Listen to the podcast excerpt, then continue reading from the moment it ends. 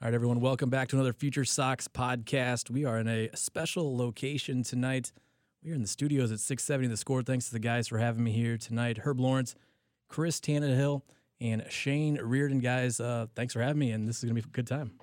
I'm looking forward to it. This is uh, an honor to be on Future Sox. Absolute honor. Thank you for coming. Yeah, and thank you for coming to our home base here. Much appreciated. Yeah, we. Uh, I was on the way home, and, and Shane called me. He's like, "Why don't we just do it here?" And I'm, just, you know, I'm thinking, you know, none of us thought about that before instead of uh, doing it all over Skype. I try to stay as far away from Herb and Tanny as possible during our everyday. So imagining us like huddling around a cell phone on Skype talking to you did not seem Well, too attractive. In that vein, I wanted to do all this over email. I thought that would be easier for all of us, but you know, in the studio with microphones, probably better, better idea.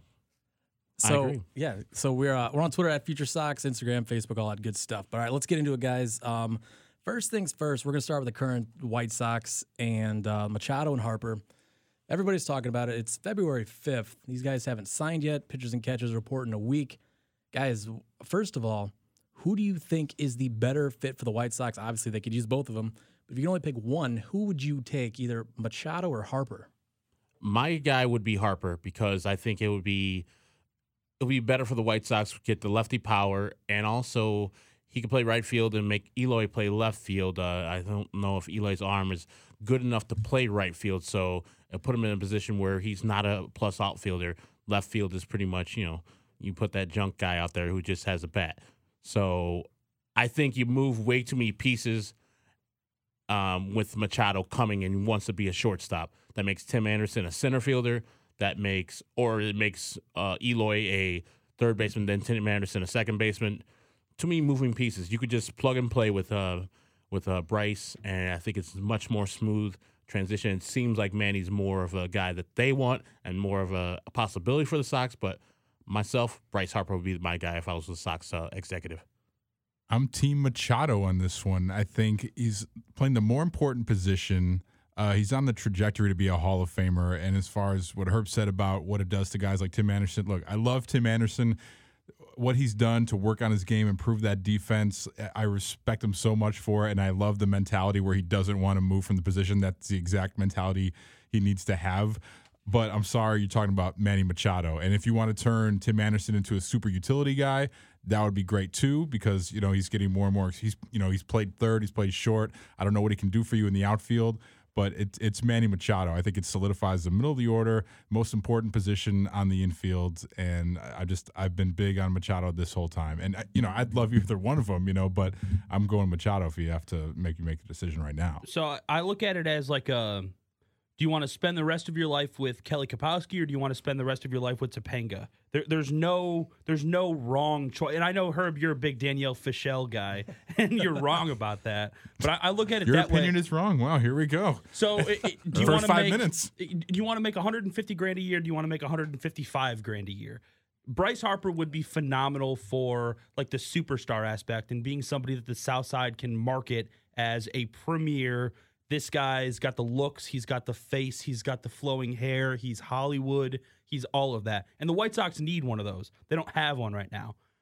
But in terms of just being a pure baseball player, I see more consistency and I see more staying power in Manny Machado than I do in Bryce Harper. And it, especially the, the Latino culture that the White Sox have already established. Manny Machado fits in perfectly with that. I, I think you know, like like you guys both said, either one. You can't go wrong with either one. None of us are going to complain if the Sox get either one of these guys. For me, it's got to be Manny Machado because now, while all these guys are still prospects, and you know, honestly, none of them could pan out. It's not going to happen, but none of them could pan out. They're still prospects. But the Sox have a lot more outfield depth in that system than they do uh, on the infield. Now, obviously, Jake Burger. Who knows what Jake Burger is going to be? No, no clue. if Jake Burger would have torn it up, you know, the last two years and getting ready to start in Charlotte, that'd be a different story with Machado. I would, you know, I would lean towards Harper. But you look at the White Sox system, and there are so many outfield outfielders that have that potential. I think it's got to be Machado. Not gonna not gonna cry if it's, it's Bryce Harper though. They have no shortstop depth in the organization. None. You know, so he fixes an immediate need for you, and you don't have to worry about it. But uh, okay, but hold on. Who's to say he's 100% going to play shortstop?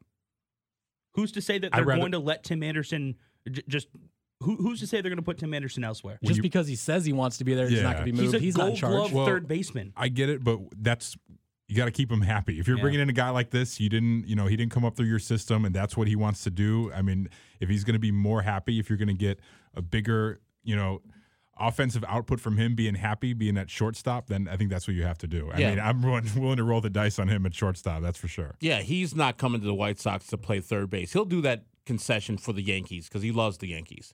But the White Sox, they have to kowtow to him, which hmm. I'm fine with. Hey, Tim, get your ass to center field, bro. We're going to talk more prospects, uh, you know, more in depth in just a second. But some of the other guys that were former prospects, whether it's uh, with the Sox with uh, another club, be it the Nationals, uh, the three guys. So we saw Lopez last year, and we saw Anderson, and we saw what they can do, and we're not not too worried about those two guys. But three other guys, three other young guys that have the potential to be part of this lineup. Hopefully, when they do make the playoffs, Yoan Moncada, Carlos Rodon, and Lucas Giolito. Giolito bad last year. I mean, just bad. And the other the other two guys, Rodon can't stay healthy, but when he is, we see what he can do. And Moncada, for for every all the other advanced numbers and all that strikeout stuff, did show signs last year. But we have got to see something more substantial from him this year. I agree. I'm, uh, hmm. Shane would call me a pessimist, but Well, I- it's because you are. I call you a pessimist because you are a pessimist.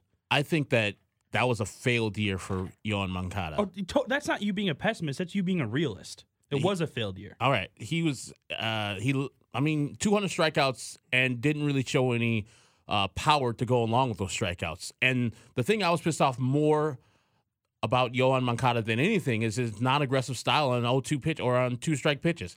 He would be struck out. I don't know what the number finally turned out to be, but he led the league in uh two strike strikeouts. So just looking, I was just like, ah, why just at least offer at it something.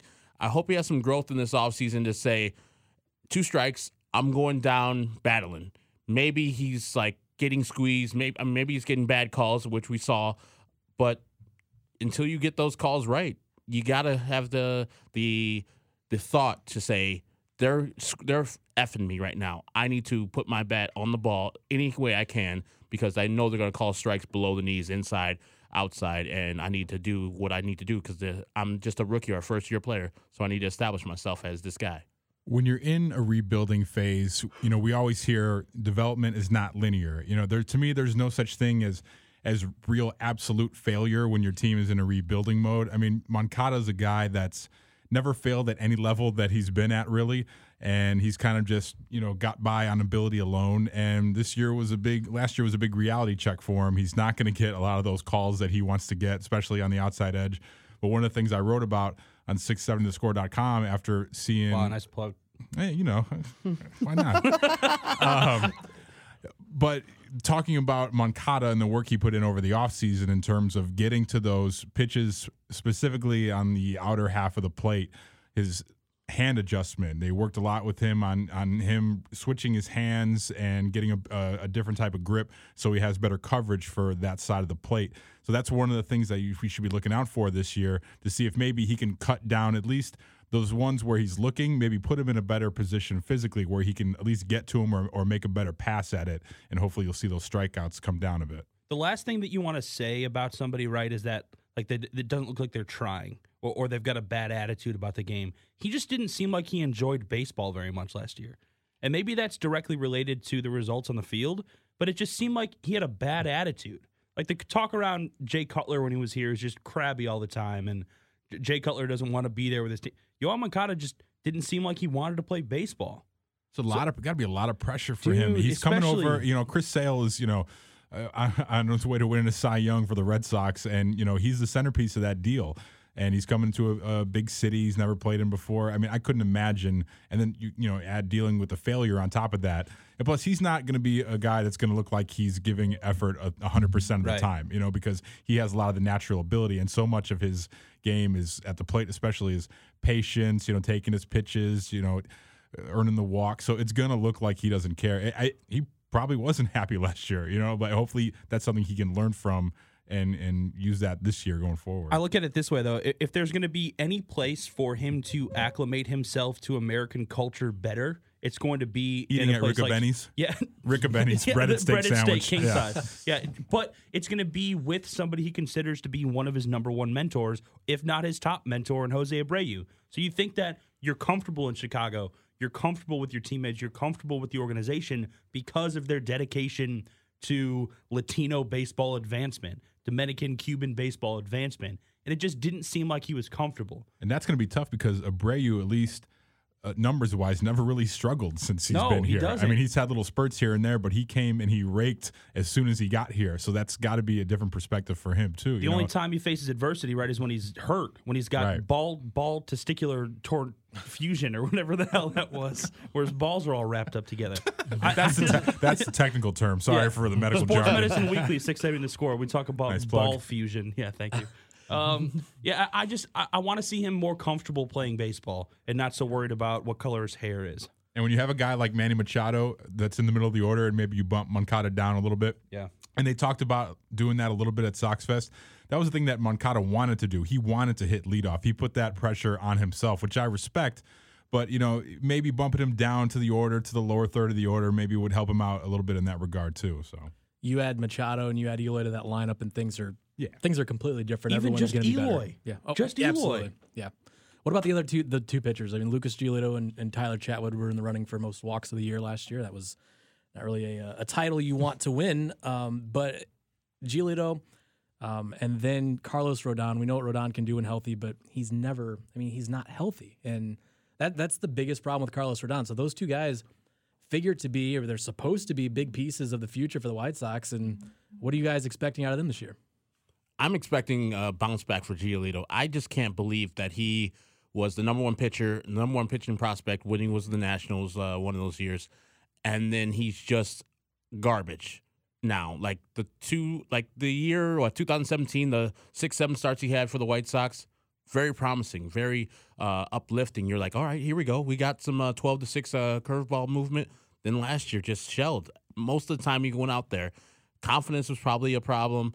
Uh, hopefully he went in the offseason. I know he just got recently married, so I don't know if he had a, a full workout um, of you know starting pitching in like a, a program starting in December because I think he got married right then. So hopefully he's picking up a ball right now and getting his uh, getting his pitches into uh, good form because he's got this he's got everything you want the looks, the height, the repertoire. It's just about confidence, I think now because you've seen it.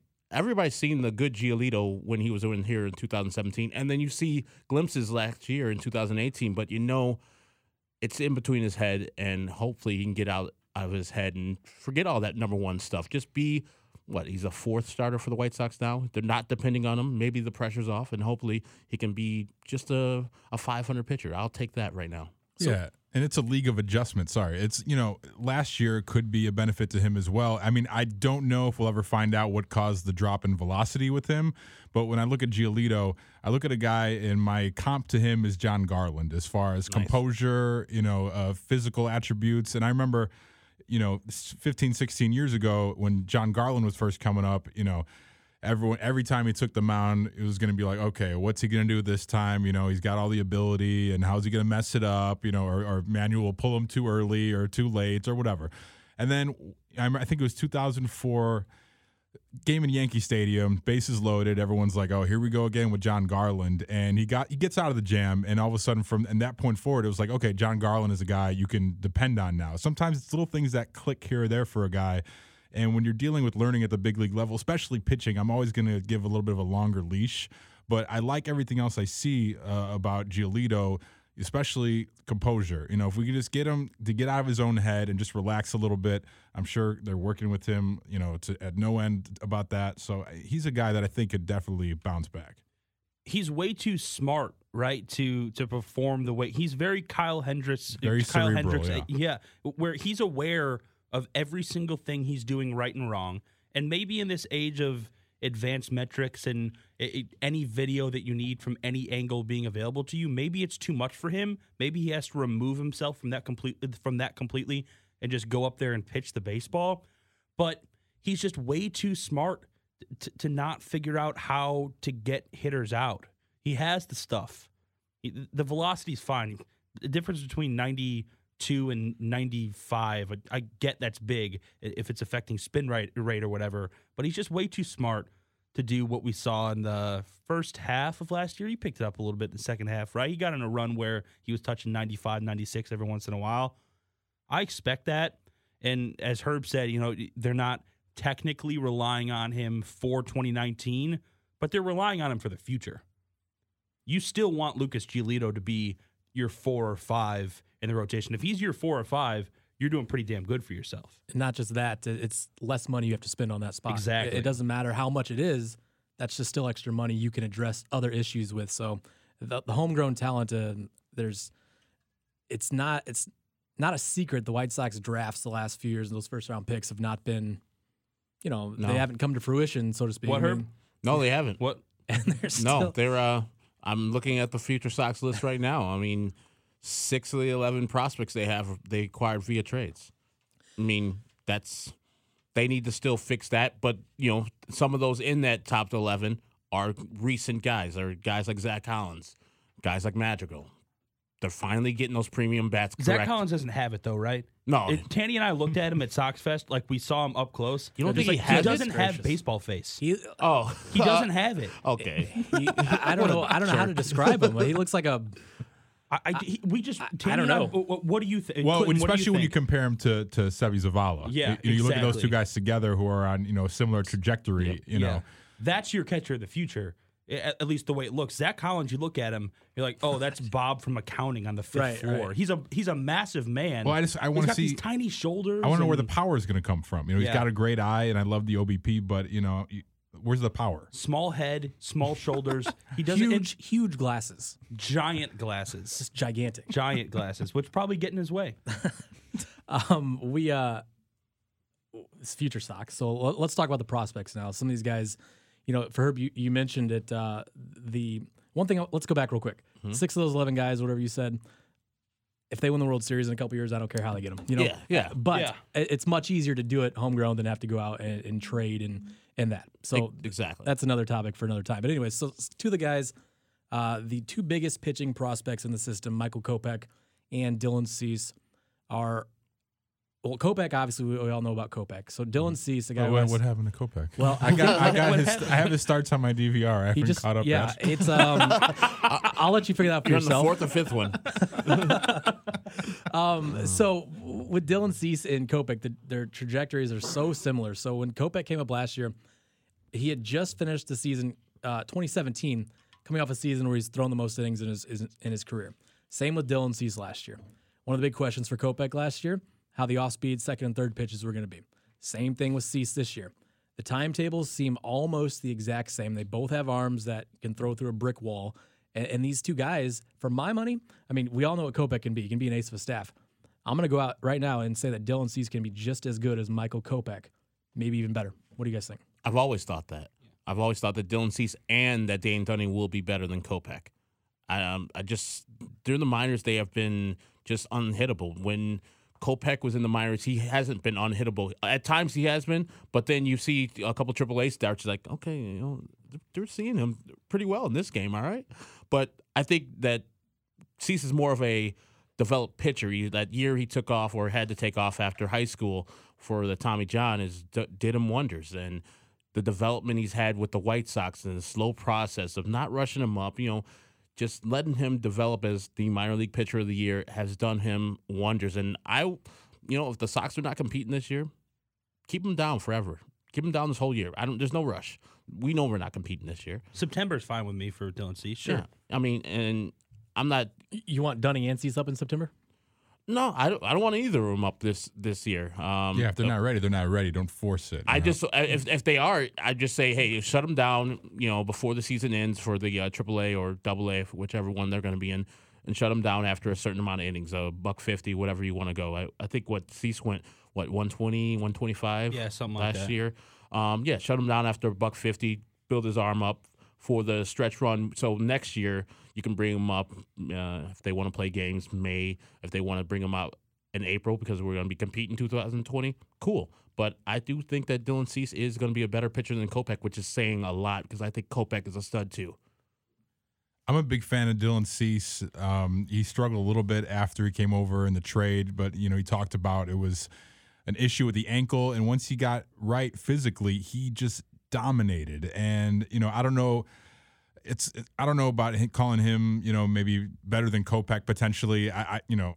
I know a lot of people are very high on him. It would be great if we're having that conversation, like you know when you have two number ones, two top of the end starters. Kopech really impressed me last year when he was up in the short time about how he was able to you know work through a lineup without having his best stuff. You can kind of see him working through it on the mound, and that, to me that shows maturity beyond his years.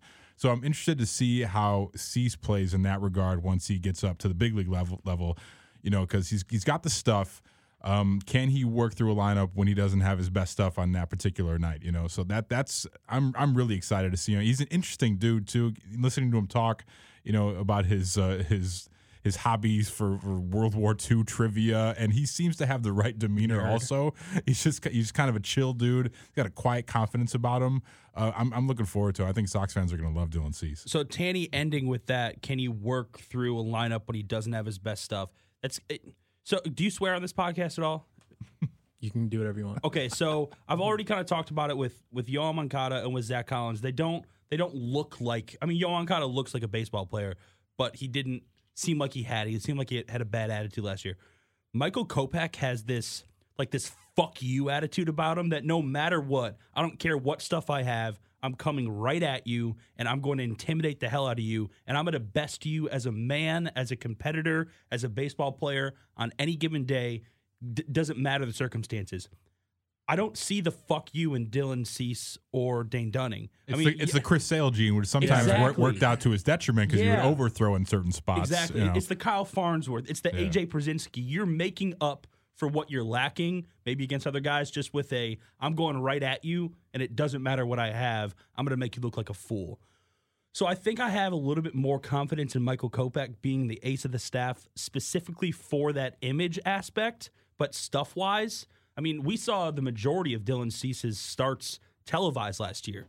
But we, we were very NBC Sports Chicago does a awesome job televising those broadcasts for White Sox fans to see. And Tanny and I famously have the minor league baseball TV package. We watch we, we share all the it. games. Yeah, we, we share. it. Actually, we famously. don't even share it. I just go over to Shane's house and yes. we watch every night. Yeah, on my phone. We just sit on my couch with my iPhone in front of us watching every game. But it, uh, we were exposed you, to him. We we saw it. I'll tell you about working through a, a, relationship with your best friend is when you got to sit through a, rain delay in Birmingham for two mm. hours and wait for a guy to pitch.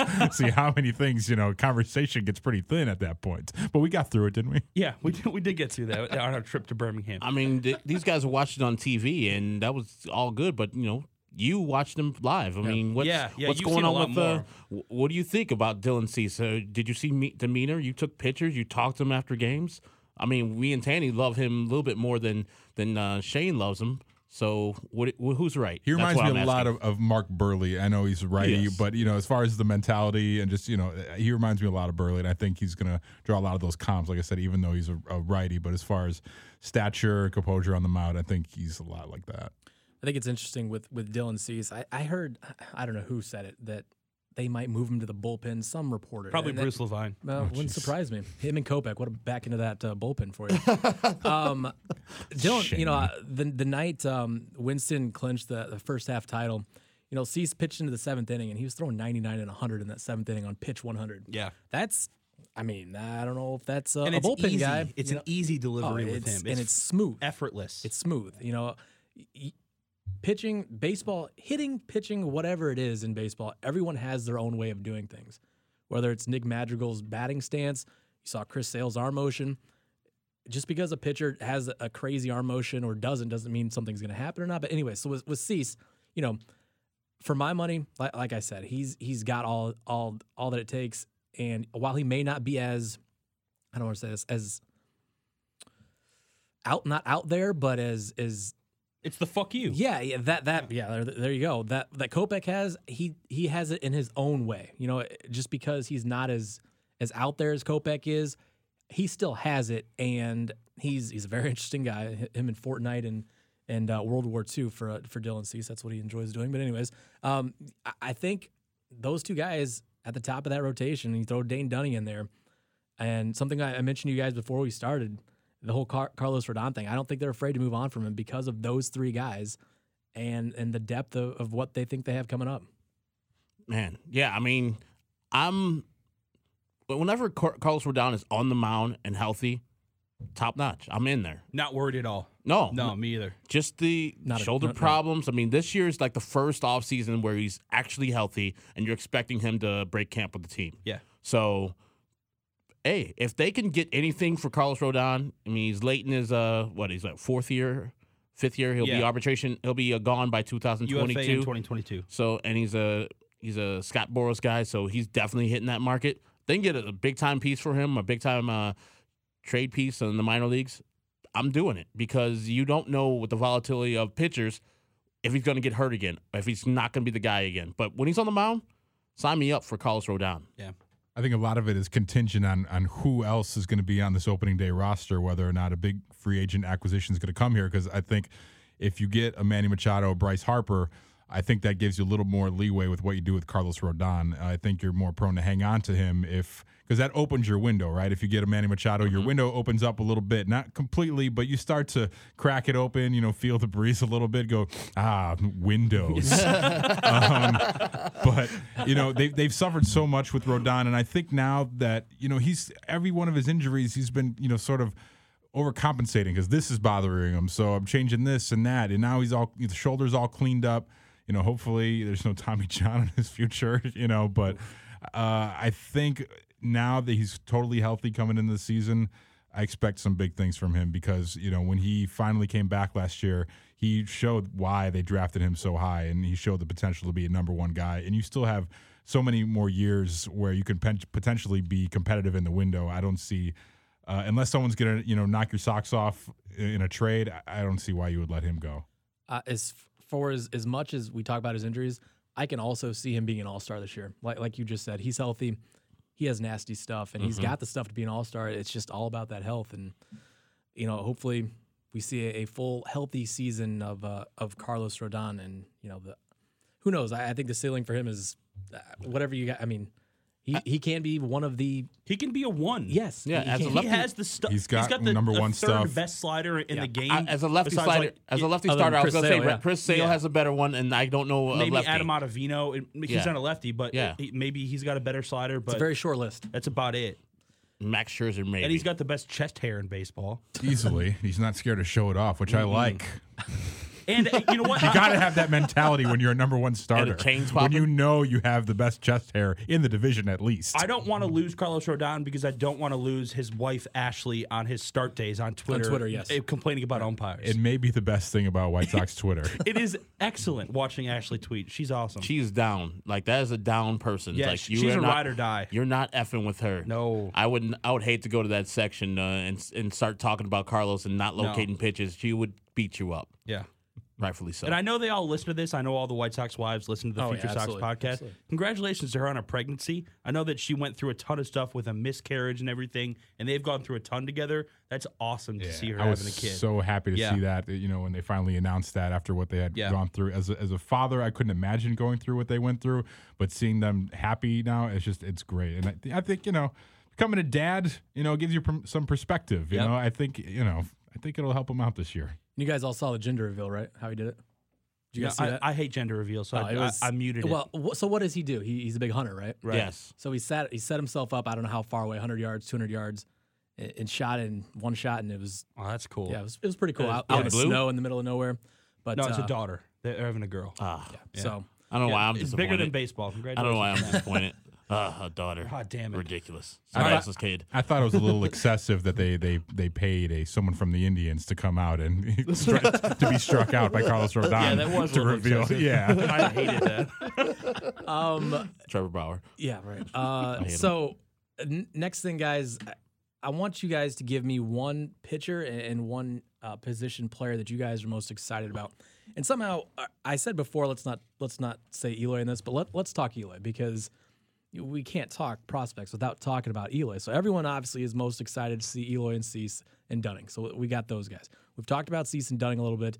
So before you answer that question, Eloy, uh, first, when do you guys think he's coming up? And second, is this a perennial All Star? I don't know when the date is. If it's the same as Kris Bryant, what the nine days or something like that, that day, the day after. Yeah, it's like April 14th or something like that. Please, that Yeah. day, the day after. I, I mean, they've already seen Kris Bryant's thing. Uh, he doing a what a, a grievance and that failing. Go ahead, Sox, do the same thing. Send him up the next day. You need Eloy here to energize the team, and he's your best player instantly, unless you get Manny Machado, and that, then he's going to be battling with the best, being the best hitter. Um, yeah, I um maybe not rookie year, All Star, but after that, yes, the sky's the limit with him. The bat plays, and I think he he said it himself. Like, "Hey, where do you want to play?" He's like, "In the lineup." That's where I want to play in the lineup. Put me somewhere. I'm hitting the ball, and I'm excited. I'm juiced. Everybody should be very. That's why I was so pissed last year that they didn't bring him up. I understand the rules. I understand what they're doing, the games, whatever. But they said they weren't going to play the games, and that's why I got pissed. But when he comes up, I'm going to try to be there. I don't know where it's going to be. Hopefully, it's April 12th in, in yeah, the, you're in in the, New York then, right? in the Boogie Yeah. Down Bronx. Your vacation time was approved, by the way. Thank you. It would be You're great, welcome. I did that today. baby. Let's. Uh, you know, the the funny thing about Sox Fest is there was so many exciting things going on with the prospects, and there was almost there's very little talk about Eloy, which is so strange. It's the number two prospect in all of baseball, and he was kind of just an afterthought the way things ended for him last year. And uh, let's pump the brakes, okay, Herbie on Eloy. I want to know what that defense is looking like, okay? You know, no, you don't. Shut No, you up. don't. Oh yeah, I forgot.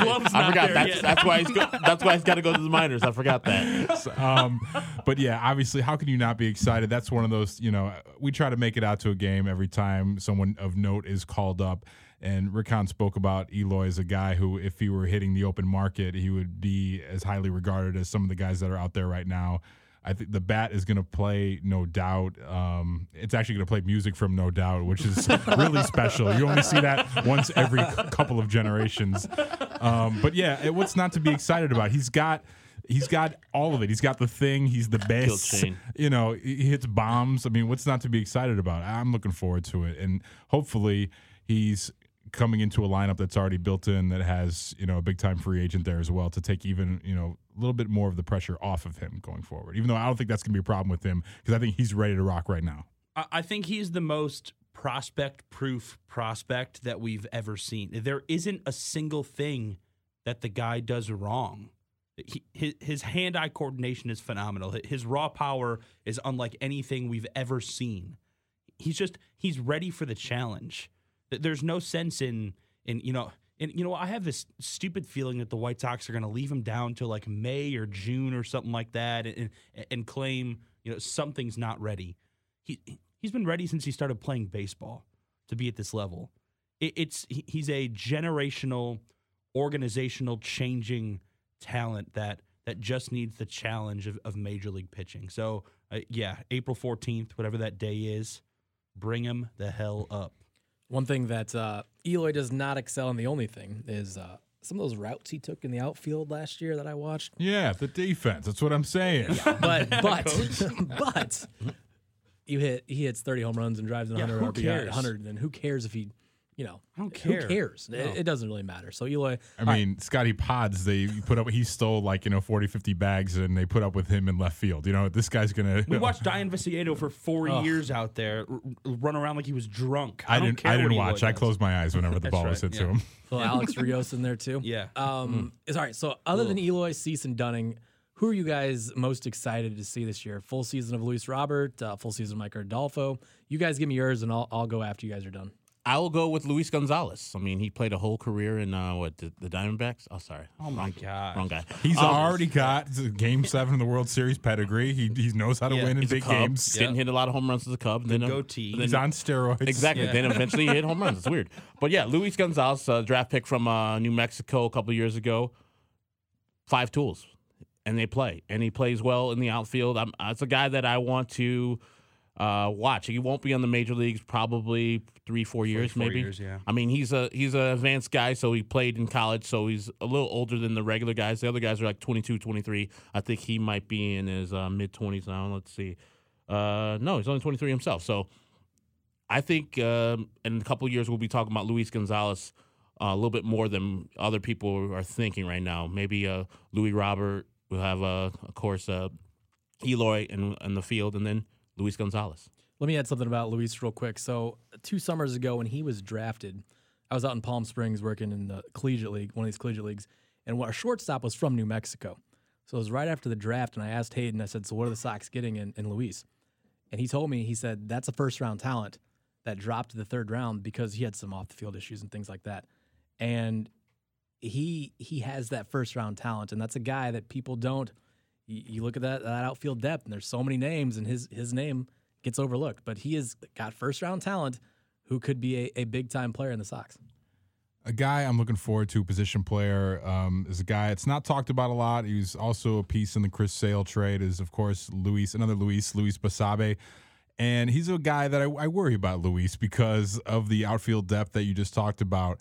He is the best center field prospect. I would I would say the more polished. Uh, obviously, you got Robert also, but I worry about with Luis Robert if there's going to be a spot for Luis Basabe when his time is ready. And he's a guy that, you know, whenever I want to get into a, a special place, a moment, you need a moment of zen. I watched the video of him turning around Hunter Greene's fastball in the uh, Futures game whenever I need to be happy. That in my home head. run, right? Yeah, Yeah. exactly. Um, you know, he, he's a guy that, you know, struggled a little bit after the promotion last year, but that's expected. Um, but every level that he's been at, he's kind of, you know, shown the improvements, and he's got all the tools in the outfield. And he, you know, that's the one thing that we haven't seen on the south side in a long time is a natural center fielder who can just get out there and get it. I know one of your guys is there now on the current roster, Yes, but I mean a guy that's gonna mouth. gonna stick and be there for the next ten years. But I worry about the depth, and he may be a piece that gets moved. You know, if it's at the cost of getting a top of end starter when they're ready to win, I think I could deal with it. But I hope Luis Basabe is a guy uh, that they can hang on to and kind of watch him, uh, you know, chart up through the system and, and see at every level. Um, as far as pitchers go, you know, we don't talk about this guy a lot anymore. He had the Tommy John, and it's Zack Burdi. And this is back before the rebuilds when we had nothing uh, to hold on to except, you know, the draft class of that year. Um, he's he had the Tommy John, you know, throwing in the hundreds, and finally it looks like he's going to be healthy going into spring training this year. And I'm interested to see his trajectory over the course of the year because I think that's going to be a big part of their bullpen in the future. Uh, is uh, Zack Burdi on the back end, uh, you know, in the eighth or ninth inning. So I, I'm hoping for good things for Zack this year. if the White Sox do this right, because he's ready, Nick Madrigal should be at the major league level this season. He's ready to hmm. play Major League Baseball this season. And this doesn't mean much coming from me, a non-baseball scout, just a, somebody in radio. He is maybe the purest hitter I've ever seen. Th- th- There, there's no hitch in his swing. It's fast. It's quick. His hands are through the zone faster than anything I've ever seen. His contact rate, phenomenal. If they do it right, and I- Nick Madrigal's an easy answer, he should be a major leaguer this season. But a guy that, right there below him in terms of just being a quality Steele Walker. I think Steele Walker could be an absolute monster at the major major league level, and I'm interested to see his development. In terms of pitchers, I need to see something from a healthy Nate Jones. It- not to stray away from the farm system, but Yeah. we've seen flashes from Nate Jones where, where he could be. Do you need to see it though? Do you really? I mean, is he going to be a guy that's going to be around here still I think when, he when could be they're ready to affordable win? guy for the future. He could be here for the next five, six years affordably. I mean, he's the longest tenured White Sox.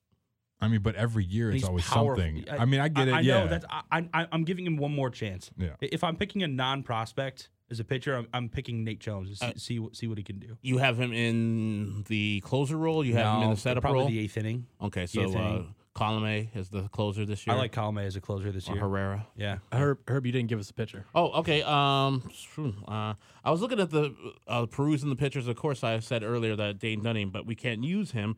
So I'm looking for a bounce back and maybe uh, the, Ian, the- Ian Hamilton, maybe. What do you, No, just like I what you saw out of the bullpen last year? I was going Alec Hansen. Alec Hansen. Okay. Yeah. tall fastball. I mean, they picked him. The I think you said uh, Luis Gonzalez is a guy that they got later in the rounds. Got a good because- deal on him, yeah, Yeah, and I think the same thing. They got him in like a conditional round. Uh, Alec Hansen back a couple of years ago um, from Oklahoma, I believe he was from.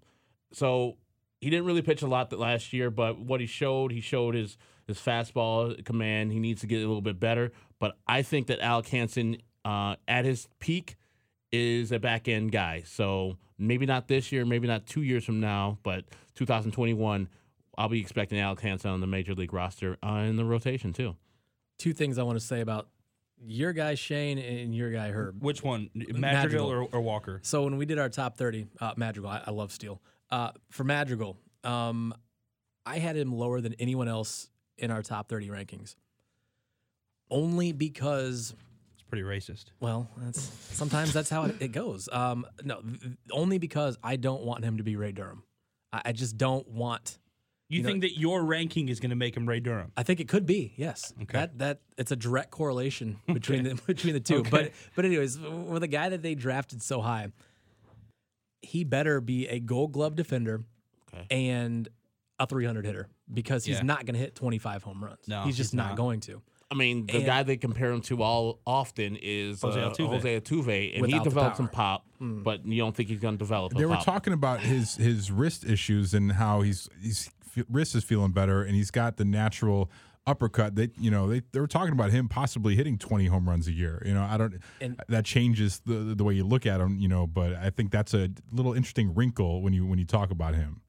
And when you yeah, so for Madrigal, awesome guy. And you know when I talked to him at Sox Fest, I, well, I talked to him in Winston. I saw a few st- few of his uh, games in Winston. Um, but when I talked to him at Sox Fest, one thing that he told me was that he's lifted more this offseason than he ever has, you know, in his whole life. Okay. Obviously, he can see the ball and he can put the bat on the ball. So when you say when you talk about hitters, you know, lifting, that doesn't mean anything. But for Madrigal doing that means a ton. that Yeah. means the world. So I'm hoping I am dead wrong, and I will eat. I will eat it if Madrigal What, what, turns you- into what, what are you going to eat? Um, The words. What are you piece, piece of ice. I, I don't Oh, really know, wow. just because yeah, tweet Balls. this out. going going eat the- out on a limb, He'll print it out and eat the words that he wrote on the. I'll eat a piece of paper. Yes, I will. Okay. But he's got to he's got to have that that power just so he's not just so he's not an eight nine hitter one two guy or eight, eight nine guy. He he's got to he, he just has to. I need to see 15, 15 home runs. Was Give he- me But, is, fifteen. but if he's a guy that hits, you know, 330, 340 for you, that that's a lot year- different than three hundred. Right, yeah. If he's that guy and you could slot him in every day and you know he's going to give you solid defense, does that change the way you feel about if it a little hit, bit? if he's hitting 330, 340 and, Yeah. and has that glove, he's a pretty that's an all star every Yeah. single Yeah. year. So Can I we get live back, with that. Can I get back to what Shane said? You want him up What? this year, so who's is that means that uh Moncada, Moncada's Anderson. moving. So I- I see Moncada as a third baseman long term anyway. Okay. Yeah, I see Moncada as a third baseman. I see Yeah. Machado at short if that's there. I see Tim Anderson in left field. yeah, from day one we heard the Robinson Cano comp for Moncada anyway. So Yeah. yeah, I, I can see that. Yeah. So we're done with Jake Burger. Uh, I, I don't. I, I think Jake Can- Burger might be a first. If Eloy's not, I, I've said this I'm- too. Eloy's if Eloy's to not a first. first Yeah, baseman, that's- then I think Jake Burger's a first baseman. Okay. Yeah, but I've I've for the last probably year or so I- I've wanted Eloy as a first baseman, Absolutely. especially with their outfield depth. There's no reason to not have Eloy at first base, first base because Dan Rogowski's not here anymore. He's not walking through that door. and because he Or has Casey a Rogowski. I'm sorry, Uh, Casey Dan's not either. Yeah. Yeah, terrible, Casey terrible Rogowski. glove. Did we as give well, up so. on uh, Yeah. Trey Michalczewski, whatever that guy's Yes, name is? yeah, I've given up on Trey Polish man. He and uh, he and Jared Mitchell. I think we're done with those Okay. guys. What do you guys Yeah, think? you bringing Courtney Hawkins back? Oh, goodness Keon. Barnum. He's gonna Oh, do some boy. flips. Hey, Kenny's like, those are athletes. This sound this sounds silly. Jared Jared Mitchell's my guy. I would never give up on a guy who people have forgotten about. You know, I always say that, but you You know, do always say that. You know, Jake Yeah. Burger's sitting there rehabbing, and he's seeing all these guys pass him up on prospect lists, and you know he's not on the big board anymore for their plans. But you know, you never underestimate a guy with something pr- to prove who has you know the the natural power tool that I'm he not, has. I'm not forgetting about no, Jake no, no, Burger. not you. I'm just, in general, people. I'm that, reclassifying him as a first baseman or a DH. yeah, yeah, that that's fine. Yeah, he's kind of fat, and that's that's fine. I don't see him moving. if the power well plays. I don't care where if he plays at third base or not. You know, Yeah. but it just you know, I. I I, I hope that we don't have to just write him off yet. Yeah, you know. no, I you said you're gonna get to my guy Alec Hansen. Alec Hansen. So I saw two Alec Hansen starts last year in Winston, and they were dreadful. I mean, a- absolutely dreadful. He, he just the control wasn't there. Obviously, he has a live arm and all that good stuff, but he the control was just where was it? And a lot mm-hmm. of people kind of thought maybe you know he got demoted back to to Winston last year. And going into last year, I, I mean, you guys play the show or whatever, but Alec Hansen was in my rotation for was- you know as as someone that they can call up. And then last year, it I was gonna say, worse and worse and worse. Did he have the worst year of any prospect that had no in like not Yeah. no injuries, official but like injury. Yeah, exactly, um, yeah. that dropped the most. I would- absolutely, absolutely, um, because the is the limit with that guy too. He's got all the stuff. It's just the control. If he brings the control back this year, he's he's right back up there with, with some of these other big names. So, um, he's someone that at this time next year, you know, going to spring training, that you're thinking he may be in that four or five spot. Who knows? But he's got to have that control. A couple other guys um, before we get to our, our last thing that we haven't mentioned. Oh, my my two guys. First of all, Micker Adolfo. Yes. Uh, Micker Adolfo has the best arm in the system, and outside of Eloy, he has the most power. He, I mean, th- it might be very, very comparable with with those two guys. Um, and if, if Adolfo wasn't hurt last year, he's one of the guys right now that we would be talking about. That would have been a huge hit at Sox Fest. That would be ready to go. You know, May June. So that that's the name to look out for. The pitcher for me, Cade McClure, uh, the kid from Louisville that uh, was with Kannapolis. Electric. Yes, electric. Uh, he's a giant person too. uh, also, uh, Trubisky friend. Um, they went to the same high school. You know, they grew up together and all that stuff. Makes no difference. But anyways, throw that out there. Uh, so Cade McClure and Micker Adolfo are my two guys to watch. I don't know if you guys know anything about Cade. Uh, I don't. I- Yeah, Yeah. He's, he's my kind of guy. He- He's a grinder. He yells at people off the mound. He's super loud. I love Cade McClure. He went to uh to Louisville, like I said. You know, Burdi was there. Then obviously his teammate Lincoln Henzman, who also in the Sox system. Another another young arm in Kannapolis that impressed me. and and uh, his guy, the Man of Steel, went to Louisville, didn't he? Oh, Did did Adam Engel go to I- Louisville? I don't know. I believe he Wow. went to Louisville. You're the Adam Engel expert. Yeah, so I am. Like White Sox just keep on drafting we can, Louisville people. we can edit this out, and you That- can sound Damn smart. it. Yeah, can we That- edit that out? that Louisville appreciate team, uh, that Louisville team with the Burdis and then Corey Ray and Brendan McKay. Mm-hmm. That was uh, that was quite a, uh college team. I'm excited. sorry, go go ahead. ahead. No, go I'm ahead. saying I'm excited about I'm excited. I'm excited. about Mike, I'm sorry. Micker Adolfo. Oh yeah, because there's so much riding on him. Like sh- the White Sox need to show my generation that you can sign a talent, develop him, get him up through the minor leagues, and get him on your major league roster, and have him be someone who can contribute for you every day in your lineup. And I saw him at Sox Fest. The guy, I mean, he certainly looks the part, and he was awesome with all the kids. He spent, I think, the most time in the kids area, you know, playing catch with them and you know stuff like that and I'm just I'm excited about him, and, and I felt so bad for the injuries he had last year. So you know, there's a lot riding on him as far as how we feel about uh, the White Sox and how they develop players. He could be the first guy that they signed and developed that could be an All Star. Yeah, so he's been in their system for like Exact- seven years exactly, from when he was a child. I mean, they tried to do that with some other guy. They signed him, uh, developed him, then trade him to the Padres, and he's going to start for the Can you Padres this year.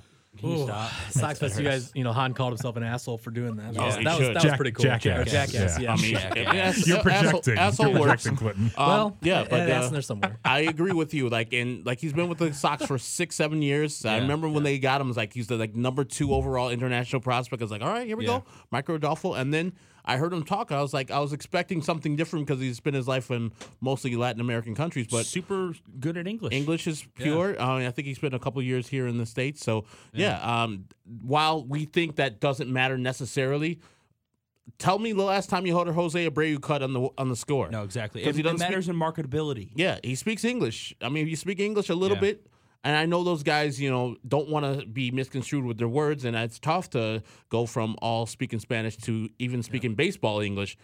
And so that little thing, I mean, even when Eloy speaks a little bit, you know, you can say, okay, man, I can get you somewhere. I can, you know, I can market you to the next level. Yeah. And that, it does matter. Even Yep. though we shouldn't, it shouldn't matter, it does. especially in an age where baseball is trying to find out ways to market their young stars to bring in the younger demographic. The average baseball watcher is what, 48 years old? Or is it even older? Isn't 54. it 50, 54?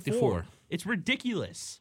Like Uh, I, I am, I'm far and away much younger than all th- all three of you guys, and That's that not- that's not true. That's but that nobody even has to say that. We just know that I'm a lot younger than you. Everyone knows and I still love. We love baseball. Yeah. We're young guys, but we are very much in the minority. Very much in the minority. It almost sounds like me and Clinton are. Well, yeah. It's There's one guy double here. minority. double. One guy here that I noticed is not on your guys' list at Future Sox. You know, I've been watching him for a while since the White Sox signed him. Um, M. Bjork's Elado. He's uh, what? He is a, a seven-year-old kid from the Dominican, right? He's seven. He's got all the tools. Right now, you know, there's a big question around M. Bjork's because they don't know.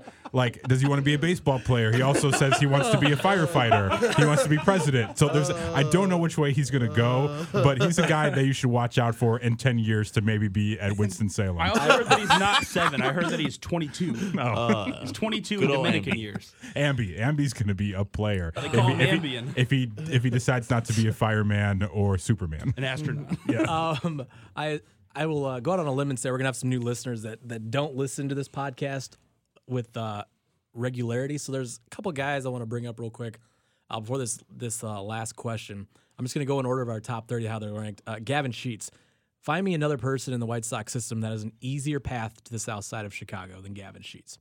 Now he needs to hit home runs, but who is stopping him from getting to the south side? Because Abreu is 32 and he's not going to be here much longer. There's nobody else in this system right now that's going to stop Gavin Sheets from getting to the south side other than Gavin Sheets. If if Manny Machado's here, I'm keeping Yonder Alonso around for as long as, he, as, as, Manny wants. as currently constructed. Okay. Yes, as currently constructed. There's nobody else in the system that can stop Gavin from getting there other than Gavin Sheets. I mean, you guys have anyone? Nothing. Um, it Uh, well, depends I what they do with Eloy. If they eventually maybe move him to first base or something like that, or like we talked about Jake Berger. You know, it, it all a lot of things can can happen there. But yeah, I mean, he's he's someone that interests me, especially left-handed power like that. Right. I, yeah, I would love to see him play. I, I think the catching position is wide open. Uh, Wellington Castillo is not stopping anybody. No. Uh, Which McCann is it? Brian McCann? James. Alex McCann? James McCann? James McCann. James McCann. Not Does he also hate when people enjoy playing baseball? yes. James He's- McCann, he is the baseball baseball police. police. He's yes. all deputy catchers, of I- all police. catchers should hate if you are having fun. Yes, they that's it. if I'm building a team. That's the first thing I, want. I, I think probably catching position. Seby and Zack, uh, you know, Hahn told me that Seby is a more of a a sure thing in so many words than Zack. Yeah. I think we all know that. Right. But hearing it from Hahn himself, uh, not during the, the media thing, but you know, I talked to him. We did an interview, so we kind of talked about that. More of a sure thing than Collins. Collins has definitely a higher upside than than Zavala, but those those should be your two catchers when the Sox compete. There's no doubt about that. Both of them Should on the roster? I mean, you got you have you need two catchers, right? Yeah, but, but I think I, I think Zack Collins is either going to be trash or phenomenal. I I don't think you're going to have both of those guys. So you don't think Seby can back him up? So you don't have to. No, no, I, I think I think Zavala is your starter. Okay. and then it, it's I think it's one or the other. So you don't think they'll both be on the team at the same Like time? one could be a DH, so. one No. could be a You don't first so? Baseman. I don't think so. Okay. Yeah, I, I And could be. that's- I, I I don't know if I'm if I'm wrong in that. I don't know if other people think that, but I've always thought it's just going to be one or the other. So they're they're both starting in Charlotte this year, exactly, which is interesting It- because which I disagree with completely. Don't because you? obviously they're taking reps from each other. I don't know. I like the competition element of it. Though, That's you that's know? one side of it, and then taking the reps away is the other side. Of right. So you maybe you figure it out within three weeks who's going to go back down to Birmingham Was Seby or who's uh, going to come up he was an international or is he drafted? drafted. drafted. Okay. So I that San Diego State kid, right? That's a, that's equal then. So they, I mean, they want. I would think they would want Zack Collins to be the guy more than Seby then, because Zack Collins is the number one pick. I think they want First a guy to, sh- to show them who's going to be the guy. They just need someone they haven't had since. AJ. I just think, They like, want someone to make the decision for them. top tier catching prospects are such a commodity. You And know, the if- White Sox have never had it. But No. if Exactly. but if even, I'm thinking Zack Collins is the guy because it's your You- pick. you think so? You just say because you- of the money attached just 'cause- to yeah, him? the money attached to him. Hey, I'm a genius. I drafted this guy in the first round, See, and he won the thing. But, But, here's if the Se- thing, Herb. You and I go back and forth on uh, the state of the White Sox organization very often. I think this is a different White Sox organization that doesn't care as much that they gave Zack Collins more money than Seby Zavala. I hope so. I hope that'll be great. That'll be great for them. I was going back to the guys that you were talking about. There's no one blocking. I mean, I know you love him. Adam Engel's, a place. I mean, I, he's- I, he's- I love him ironically. he- He's I- trash. He's a placeholder, yeah. and so there's no one. There's a lot of people battling for that. Luis, Luis Robert is going to be there. Blake Rutherford's going to be there. Uh, eventually, Lu- Walker. yeah, Louis, Louis, uh, Someone's going to be there. Basabe. Luis Basabe, Gonza- Steele, Basabe, Luis. Gonzalez. Yeah, you know, so there's going to be a race to see who's going to stick there. And like we said, these guys are, if they all become their potential, there's going to be way too many outfielders, which is a great thing to happen.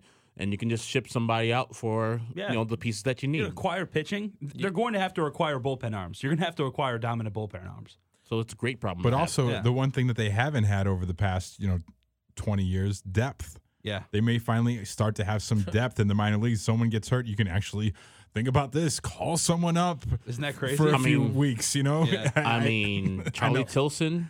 Do you forget about Rest them, in- Tanny? rest in peace. R.I.P. Charlie to his Tilson hamstrings. calling up. I mean, come on. Everything else about him is alive, but his hamstrings are, are very dead. You guys mentioned bullpen arms. Uh, the next guy is Tyler Johnson. Um, kid who started at Kannapolis last year, ended up in Winston.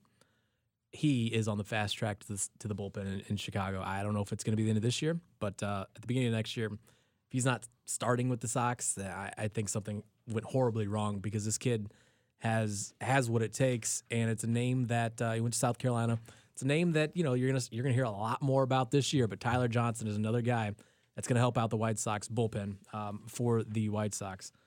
Uh, a couple other ga- couple other names for you: Bernardo Flores, the lefty, uh, Mr. Quality Start in the minors. Uh, I think he had like 13 or 14 quality starts last year. Just some other names to keep an eye on. You mentioned the shortstop depth: Luis Curbelo and Laz Rivera, two guys. Laz, uh, Yeah. Laz, uh, rumored in the Joc Pederson trade that uh, who knows whatever happened to that.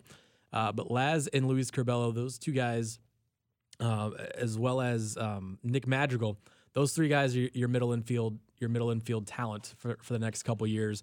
Curbelo's gonna have a breakout season this year, I think. I mean, going back to your Flores thing, I'm just perusing the stats. It looks like he's not a strikeout guy, No. but he's an outs guy. Like he gets tons of outs. 156 uh, innings pitched, 468 uh, outs, and only 105 strikeouts. So he's just picking the contact and say, "Hey guys, go ahead and get it." That's the kind of pitcher I like too. Like you know, you don't. He doesn't necessarily probably have the greatest stuff. He just says, "Here you go, here you go, guys, hit it." He, he I mean, he's he's got is is he's a lefty, like I said, 92, 93, so he's not Mark Buehrle. He's not 88, 89. Okay. He does have a little bit to his, you know, it's different as a lefty as righty. As a righty, 92, 93, nothing. As a lefty, 92, 93, 94, that's a completely different ballgame. Now, Flores is not, like you said, he's not going to blow you away, but he's smart on the mound. It's another name to watch. Okay. Uh, a couple of other ones, real quick. You know, I didn't see guys that they drafted this year. They were in Great Falls, but um, Bryce Bush. A lot of guys, a lot of people think that Bryce Bush, uh, James 12. you know, I mean, he's he is what he is. The Sox, they all thought he was going to go to to Mississippi State, but he signed with the Sox, and that kid has has a world of talent, and that's another name if you haven't heard of it yet. I mean, you're you're going to hear about Bryce Bush. Wait, who's who's that guy who came out of Mississippi State in the I think maybe in the third round that that pitcher with the rec specs that like the absolute fireball of an attitude guy Konnor? What, what yeah Konnor what's his name Pilkington. yeah Konnor Pilkington Yeah. that's somebody I'm, I'm, pumped about I'm going to call him Carl Pilkington for his entire duration as a White Sox. If- I Any didn't, I didn't get to Gervais see him pitch, fans out so I there. don't. Uh, I don't know much about. Him. I'm not gonna. I'm not gonna say he's this or that. I, I, don't I think I what mean? say they played the same like highlight reel of him over and over again on MLB Network. It's just it's him just screaming at guys and and not at himself but yelling at batters and he's got rec specs so he's gonna be something. That's uh, that's the Rex. I'm specs. sorry to throw us off They're the worth- a no, track here, but I really wanted Konnor Pilkington's name on this podcast. They're worth the the rec specs are worth the price of admission. So I mean, you you go to the Sox game, you get Rex specs. They should have a rec specs giveaway night. Unless your name is Tyler Clippard, then I don't want to see Rex Or Specs Tyler. Flowers, Flippy. Yeah. Or Chris Sabo. Clippy. Yeah. Oh, you always say that. always back. Uh, we're gonna end things with uh, one other question. You guys have any other things about the prospects you guys wanted to bring up? Anything we didn't talk about? Anyone at all? I mean, I got my Konnor Pilkington Yep, stuff so in, you're so good. I'm good. I'm I'm excited to learn new things because you guys are the experts. Like you know, we don't get to follow as much Right. uh, with the prospects. So I'm, I'm excited to, to walk away here with some new names uh, on the list to be looking out for this year. Yeah, I mean, so those names I gave you, and, and it's tough because I saw all these guys and I became friends with these guys, and like I put out my list, and you know, moms are tweeting back at me, why, you know, where's this guy? And I'm like, listen, Lincoln Henzman's awesome, but there's only 30 spots in the top 30. That's not to say he's not one of the top 30 pitcher or the top 30 in the system, but I I didn't know what to do. So there's I'm, a lot I'm sorry, of other a, a top 30 arm didn't come out of your room. I'm sorry. I don't know what do you want me to say. so sorry, Eat so more sorry. spinach. Speaking uh, of parents on Twitter, Nick Madrigal's dad is super active on Twitter. Is he? If you even type Nick Madrigal's name, he retweets you. He's a name searcher. Same thing with well, not same thing, but Andrea Burdi. She's yeah, really good. Yeah, yeah. Really good. And, Uh, and then Kopech's dad. I mean, Kopech's course. dad's We- on there too. He We was had- at you know. Sox Fest. Yeah, we in had his conversations with him. alligator uh, alligator skin cowboy boots. It was awesome. we had him on the McNeil and Parkin show. That was our Okay. end with with uh, with Michael. I said, "Hey, man, we had your dad on. Yeah. It's like You you gotta- yeah, you have to. One thing I want to know too is, I mean, we all have these guys as you know good hitters, and that's all we want them to be good hitters, good pitchers.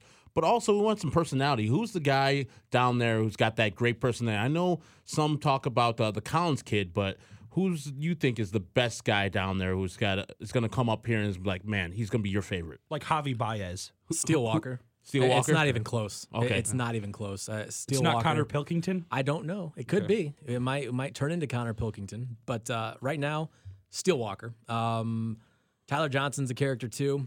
Steele is by far and away the biggest personality I met this year in the White Sox system. And I obviously, like I said, didn't What meet does he do? everyone. He is he is a less douchier Nick Swisher. Oh, He, but he great. is nice, But perfect. but I mean, he is that he, outgoing in terms of So being if Nick outgoing. and stuff like that. Swisher is an 80 grade douche, Steele Walker would be. Uh, zero, but uh, I mean, look Nick at him. Swisher had raw douche power. That's true. Very raw, undeveloped but raw. he just he just he's very outgoing and very you know just that motor. Just that motor turns into on the field and you know the way he talks and just the way he Something acts. that you need in the clubhouse to kind of keep He's that guys guy, the guy keeping things going Yeah. and getting things going and things like that. So I would say Bryce, or I'm sorry, Bryce. Thinking of Bryce Harper, uh, Steele Walker. Um, I think that's my that's my answer for that one. I have a question for you. Yes. I- In an unreal athlete in the White Sox organization right now that people kind of forget about that his accomplishments have have really come outside of baseball. He's at Charlotte. Is Eddie Alvarez a major leaguer? Former Olympic uh, Speed skater. yeah, yeah. skated with uh, Apollo Anton Ohno. So it's, it's funny. So he was in the Olympics and then quit, just stopped playing baseball. Yeah. Came back playing in AAA. Uh, the answer is no. No, he's not a major. He, he's he's not a utility guy in the major leagues. Uh, He and Kopech are real good buddies. Do you think that like at the end of this year, I wouldn't year, bet on it. I wouldn't bet on Like it. He's the he's end a of the year- September call up one Yeah. time and then he, he leaves baseball. We'll see. We'll see. Okay. Yeah, Um, it's not something you want to give up on. Okay. But uh, he's like 27, 28 now, right? Yeah, he's old. older. yeah, Yeah. he's Yeah. old baseball terms. But uh, yeah, it's it's a good interesting name you brought up though. I love That's- Eddie I, Alvarez. for- I had forgotten about him. I, I thought that he Doesn't uh, washed me. that it washed out like uh, so many other old school White Sox prospects washed out. But who are former speed skaters. The White Sox have many of them. they just A lot of a lot of Olympic I- athletes. Yeah. I always said I was like, why are they acquiring so many speed skaters? Yeah, you you mentioned that all Those- the time. that was my thing. those those uh, those attributes don't translate. Yeah. What are you gonna transfer over? The, the skates don't go through on the sands. as soon as we're done here, I'm going to think of someone else to uh, um to mention. I guess one other thing is that fifth starter spot for the Sox. You know, at Sox Fest, Hahn, you know, died on this hill with with Dylan Covey and Manny Banuelos, who we talked about before. Yeah. saying Manny was as good as he was, he is now, uh, as he was when he was a, a former top prospect with the Yankees. He's 27. Uh, if that's the case, He's fresh. Congratulations! I'll to give White this Sox. to Manny. He's, fresh. is it, so is is Ivan Nova not your number five? No, he's the four. He's already in there.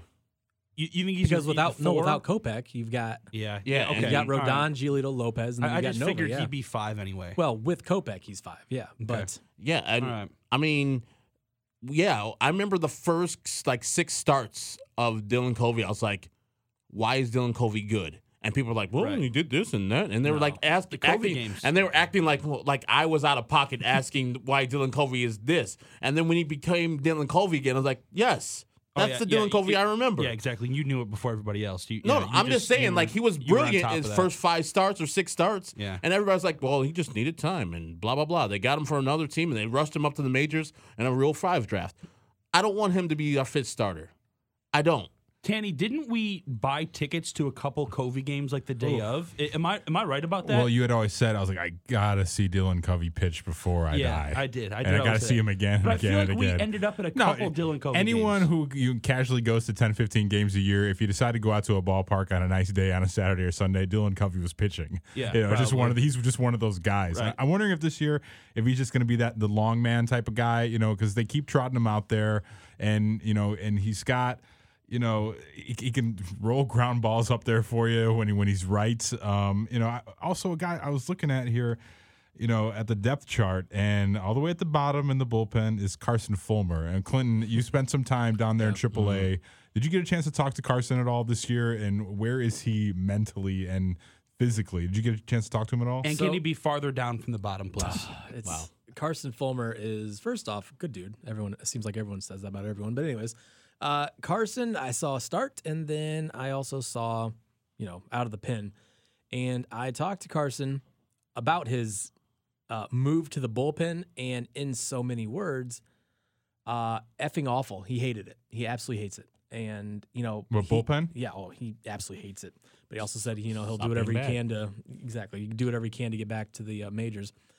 He, a guy that you know, and Hahn addressed it during Sox Fest. He said a guy at the time was the best collegiate pitcher that, when they drafted him. Out of Vanderbilt, Uh, right? yeah, out of Vanderbilt, and uh, I think Walker Buehler's on that team. Yeah. yeah, Yep. Uh, Yes, and we saw what he did draft. last year in the uh, playoffs. So Yep. hit or miss, I guess, on that one. But anyways, so w- with It Fulmer, was a miss. I would say it was yeah, too. They missed on. I mean, Fulmer. that was the old philosophy back in the day where you're picking college pitchers Carlos over Rodon. over yeah, exactly, over premium young bats. Yep. That's I love the change of philosophy. That's one thing I'll give Rick Hahn, um, even Marco Paddy, the international scout, uh, Kenny Williams, all the people switching the philosophy to what the Red Sox do to what the Cubs do. Premium bats are more valuable than premium arms. Acquire them. Yeah, I mean. I mean, just look at the Cubs um, World Series team. Every single guy in this ro- on the rotation was acquired, not acquired via trade or acquired via uh, free agency. Yeah. they got most of their people who are bats were their guys that they drafted. So that's what we need to do. I And think a balance is key because now is. you see now that veterans like you know after John Lackey left, you know, and they won the World Series, like now they're struggling to find guys who can throw 200 innings for them. So I think a balance is always key as far as that goes because you know. Uh, you think the Cubs wish they would have not traded away Dylan Cease? You know, I mean, Probably. this- Yeah. you you know, they had two guys through free agency fail on them. So I, I think, But with, the guy with- that they got in that trade did not really fail. He hasn't No, lived yeah. up to the guy that they thought he would yeah, be. I'll cape for Quintana every Goddamn day. Another, right another guy, another guy that you, did not fans, come up you with don't the like White him. Sox. You know, so. Yeah, it pisses me off so much. Like appreciate him for what he is. Yes. D- stop looking at it like we gave up Dylan Cease and Eloy for Jose Quintana. Just appreciate him for being Jose and he got you into the playoffs. If you didn't have him in the 2017, you would have won that Washington series because Exactly. he pitched like a he pitched a couple good games in that Jackass series. dumb Cub I hate fans. them. So what I'm saying is, talking shit about my man's. as with anything in life, balance is key. You know, they don't have to abandon. You know, if they if they see a pitcher that's there when, when they draft this year that they feels is a can't miss, go for it. Don't pass on someone who you think is a can't miss. You know, You always say that. The way I see it now, uh, if if Fulmer, uh, Burdi, and Burger turn out to be anything, I think that's just icing on the cake right now because you look at all these other guys that that that passed them up, and Mhm. if if one of those three guys, maybe two of them, turn out to be something, if they turn out to be on that twenty five man uh, when it's time to compete, then I think that's I think that'd be awesome. I you think know? Tanny was saying earlier, and I believe it too. Like he, Burdi was on that fast track to be Right. the to be the closer or to be in the bullpen um, the year before he got hurt. So I expect nothing more than him being on the roster by the end of the year. I hope Zack Burdi's on the year that he he brought it, and I wished we had got Nick Burdi in that Rule Five draft. if if the roster in once opening days here is is basically what we think it's going to be right now, without any major acquisitions, you know, I think there's no reason why you can't just ha- have Zack Burdi succeed or fail. You know, at the major league level for a little bit, at least er, you know early on, and see where he's at. You know, I, you know. Two other names for that fifth spot, real quick, before we get to the last question. Uh, Jordan Stevens and Spencer Adams, those two guys, I think, can uh, give the uh, fifth spot a run for the money. I don't know if it's right away, but uh, in, the, in the you know the first couple months, I think those are two names to watch um, as well. And Kodi Medeiros, who they got over, got in the trade too, another guy.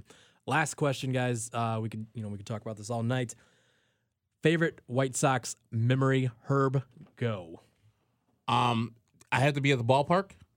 You could be on the toilet. I don't care where you. are. Okay, um, NBC Tower.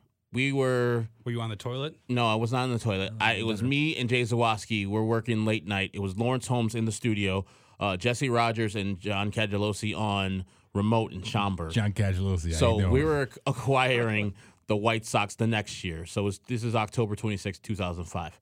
Um, we were on the board and just doing some counter programming. Um, Lawrence is just talking about something else. And then the White Sox win the World Series. And I remember, like, because Jay had just switched over from being a Cub, of a Sox fan to a Cub fan Oh, in 2004. break- breaking news Yes. here. Wow. Yeah, we're Jay really Zawaski was a, was, a, Cub- here. was, Wow. a, was a White Sox fan up until No. 2004. That's the biggest Are news you of the joking? night. I'm not a, not not joking at all. Tanny, can you confirm? I mean, I didn't know the man back then, but that's the Yeah. that's the story that I always heard Oh from my a reputable so source. The year before, he- put him on the phone? he's like, "I'm tired of this. I'm out." And he wants to be a Cub fan. The Cubs, remember at that time, I think 2003 they did something. In 2004 they were bad. So he was on the like the executive side uh, for radio. So he's answering phones. I'm doing the board, and he allowed me. He like, "Hey, I'll take the board," and allowed me to go and celebrate Yeah. and cheer and have a good time. And then John Rock Momola, who is now the PD down in Tampa, came in early for his shift and brought us all uh, White Sox championship hats. Uh, like he had just bought Aw. like uh, nice. bought them from Sports Mart, which is rest in peace. R.I.P. in peace. Yeah, and so I don't know if it's Sport Mart or Sports Authority at that time, but both dead. Um, and then I remember Jesse Rogers and John Cangelosi drove back from Schaumburg after their thing was over and did a show with Lawrence, and they went for the rest of the night. I went home like at midnight, Yeah. but uh, Lawrence went until five, and I remember that night just being it's literally the best night of my life ever. And uh, I haven't got married, have, have no kids, so that's what I can say. I was 26 years old. It was a great day. Was that the night that Juan Uribe came on the air and gave us the thank you, thank you, thank you? Was that that night? I I don't know, but we did have a lot of people on the on the ground and uh, doing interviews. So I forgot who was for us. I think I feel like I feel like Mully had him on and did that. You know, Okay. I don't remember if it was that night or what. it might have been a different night. Talking about his giant schlong. I don't think future Sox fans want to hear about his song. yeah, they want to hear about yeah, schlongs of the future. exactly. the, the Prospect real the real top thirty. Um, I don't know if we can go there, but uh, oh goodness gracious. Um, well, I mean, so much of my history with following the White Sox has to do with with family. Right, my dad is a White Sox fan. Uh, my grandfather was a White Sox fan. So so many of it is just going to games with my dad. You know, we're lucky enough to buy into a season ticket plan in 2005. So talk about fate there. Um, and going to see the first World Series game played in like 50 years, you know, with my dad, game one, was just an unbelievable feeling. That's a, something that he never got to experience with his with his dad. You know, he would have only been four years old when the White Sox were in the World Series in '59. So, you know, he did not get a chance to experience that. So, just that generational thing connecting. You know, we saw the very first win at New Comiskey Park in 1991. Me, my dad, and my grandpa. That was the only game we ever went to, the three of us. So that's a day I'll never forget. So much of it is just about family and you know friends and traveling with you guys to to different cities and seeing the Sox play. You know, baseball is just such a a family bond type of thing. You know what I mean? It just lends itself to that. So so many of it just 2005 season with my dad going to uh, you know seemingly every other game and experiencing the playoffs and, and the World Series run with him and you know just, just stuff like that. it's hard it's hard to pick between the 2005 World Series run and the day they acquired Rob Mackowiak via free agency, but I think it, it's definitely has to be 2005. I was in eighth grade, and like Tanny, we had also bought a partial season ticket package that year. I think it was like 18 games or something like that, but it was section 533 right behind home plate in the first row. I know you and Lawrence love that section mm-hmm. right there, first row behind home plate. And we got, of course, the rights to get a playoff game. So the, the day or the day before, my dad surprised me with he and I going to ALDS game two, just the two of us, ball under Tony Graffanino's legs, Tadahito Iguchi home run. Just a, an experience that uh, I, I don't remember any regular season White Sox games that I've ever been to. I, I- I can barely remember regular season White Sox games from last year that I went to. I, I can remember waking up that morning, going to school, being pumped that I was going to ALDS game two. I can remember everything throughout that day and the experience that I had with my father, fathers and sons connecting via baseball. It, it's just it, it's something you can't describe, and unless you've gone through it, you can't relate, and you can't even begin to understand the importance of an experience like that. It, it, as many people want to forget that 2005 never happened, we know that 11 and one, the- the Yeah. best postseason baseball team of all time. Of all time. And even if it's just staying up late watching those games with my mom, who's a huge Cub fan, but was just happy to see me and my dad and my sister happy that the White Sox are in the the Geoff Blum homer just barely over the wall in the 45th inning, whatever the hell it was, Yeah. at, at 12:30 at night. Mhm. Just my dad going out the next day or that night getting the hats from each round or going to work early the next morning just getting made sure we had everything it's just it's something i'll never Yeah. forget You and i want to be able to give my kids the same thing when i have them You mentioned your mom too. I can't Yeah. sleep on on the moms in the situation because my mom was the one pulling me out of school on opening day, early April games. You know, taking me to see a White Sox game and getting Lyle Mouton's autograph. you know what I mean? Like moms, like you know, she was so clutch too. You know, so I don't want to disparage the moms out there who Right. had ju- just a bigger role and, things like that. So. Yeah. For me, uh, 2005, uh, freshman at Purdue, and you know I was hanging out with people I didn't even know that night, and you know they won, and I hopped in a in a car with just complete random strangers that I found on campus that were Sox fans, and we drove up to Chicago and we partied that night, and that was awesome. Just Awesome. Just didn't I don't know who they are. Never spoke to them after that night. No idea. Took a Spanish exam at 7 a.m. the next day. It was, it was pretty something else. But anyways, and then also 2008 when I was I was playing baseball at uh, Trinity in Palos Heights. That last month from I I think the Alexei home runs against Detroit. Yeah. Yes. What an game? amazing game that was That, too. that just, it was a rain delay, and then I a was lot of people left. Yes, there you the go. The most exciting regular season game easily. When you said that, Shane, that's the first thing that popped into my mind. And that, other than that, I have and no that the idea. game that Freddie was dominating, and he's he just came out of the game for I'm no good. reason. Yeah. I'm, That's I'm enough. done. That's no, enough. thank you. Uh, "My and, man, Freddie." And Yes. then, and then, of course, I, I didn't get to go to any, any World Series games. You know, poor freshman in college. Um, but that blackout game in 2008. Yeah. Um, sitting in the right field bleachers. That was, you know, from people I've heard that went to both World Series games and that game, they say that that, that was louder at that game than it's than it was in the World Series. I don't know if that's true or not. Okay, so I, I was would at that believe it. blackout game, but it, it's not as strong as memory for me because I wasn't with my dad. I was just with a friend. Mm-hmm. My grandpa got me the tickets like a few days before, early Christmas present, that kind of thing. That is the loudest game I've ever been to, and it was three years later, so I've got a little bit better of a memory. I think I was a sophomore in high school. I was second row behind the Twins dugout. It it, it was deafening, absolutely deafening. That was an unreal experience, but no, it doesn't measure up. No, in uh, 2005. And you think about it, like the World Series games. I mean, I mean, Game Two was pretty much tight. Was one Game One? What was it? It's Uh, nervous energy. in yeah, the World Game One was not really contested that No. way. That game was one nothing. Yeah. everything counted. Like the the catch. show me home the- run. That's it. Yeah, the the the the throw out of Ken what Griffey Ken Jr. Griffey Ken Griffey Jr. Favorite White Yeah. Sox of all time, right Yeah, Brian Is he? Anderson making the diving catch to end the game. Oh, And now he's just a regular dude who roams Chicago media. Th- And Brian Anderson came back as a pitcher, didn't he? he Uh, tried, tried to. to. He never made ba- back to the majors, but Goodness he tried. gracious. I think he went he went to high school with like uh what's that guy on the former Tiger Ian Kinsler, like they in Arizona. Really. Yeah, like shouldn't have lost the game. so I, I grew up in, in, in West Lafayette. So I didn't grow up in the, in the area like you guys did. So, you know, I came up to games in, in the summer, but, you know, we didn't have season tickets or anything like that. So a, a lot of um, a lot of regular season games, you know, I didn't see a ton growing up. But then obviously as I got older, uh, more. But then that, that blackout game was was probably it for me. And then obviously when they win the World Series in uh, 2020. So that'll be nice. But uh, that, that'll be good too. But anyways, guys, uh, we could we could do this all night. I don't know. Is there anything else you guys have or?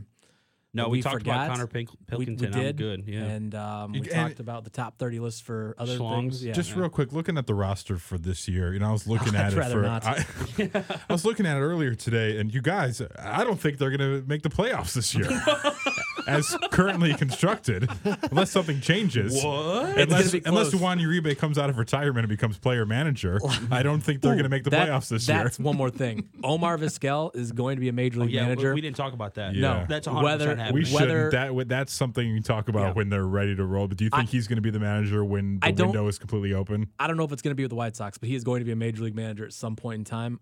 Um, I don't know their their affinity for Rick Renteria. I hope that ends at some point. Um, There's but no reason for them to move him up as quickly as they have throughout the organization if it wasn't going to be with them Exactly. starting next season. Hahn told- or if they fire Rick Renteria midseason this season, it'll be Omar Vizquel. Hahn told me that they, in so many words, that he got offers this year. Yeah, to Of course he did.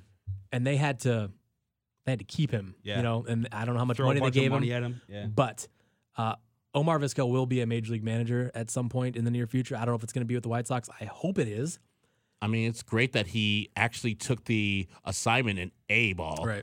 Um, when he did, I mean, I'm sure he got like, "Hey, you can come be my bench coach." In I was going to League." say, do you think they'll fast track him to bench Yeah. coach just to kind of? Could be. And Yeah. get rid of Super Joe. Oof. Super Joe ain't going anywhere. He was he he's the coolest guy I saw Oh, at dude, his skinny jeans with like those bright colored shoes and his glasses. I mean, he's like a surfer. I don't really believe in managers making huge difference, Oh, but I also, but I It is. also Oh think God. that this He had man, wait. this man, We're 75 minutes in. but I think that this man will. I, I, I think I predicted on my Twitter that he will be the White Sox manager by 2020. Totally. He's a, he's a guy that was On out board. there, out there, you know, out there taking ground balls with Nick Madrigal and BP, and just you know, I don't think Rick Renteria is doing that, but uh, Well, he learning, can't. He can barely no, he bend can't, down. can't move. Um, to see, We've downgraded Rick Renteria to a cripple over the course of the 75 minutes. It didn't even take long either. oh goodness, He's just Uh, make, this he's, he's making fresh guac and doing everything he can. no, This he makes Renteria thing. He doesn't make guacamole. No, but he doesn't ceviche but doesn't he have did it in our avocados on his farm? Well, m- maybe I, I don't know, but he did in our 670 the score culinary kitchen. Yeah. he made ceviche. Was it. it was good? It? It was good. Did, was real Omar good. Vizquel Well, ceviche better? You know, maybe, maybe Omar will be the manager and he can open up a restaurant. That's fine. Good. That- that's perfectly fine. Only thing I like about Rick Renteria, he lives in San Diego. That's it.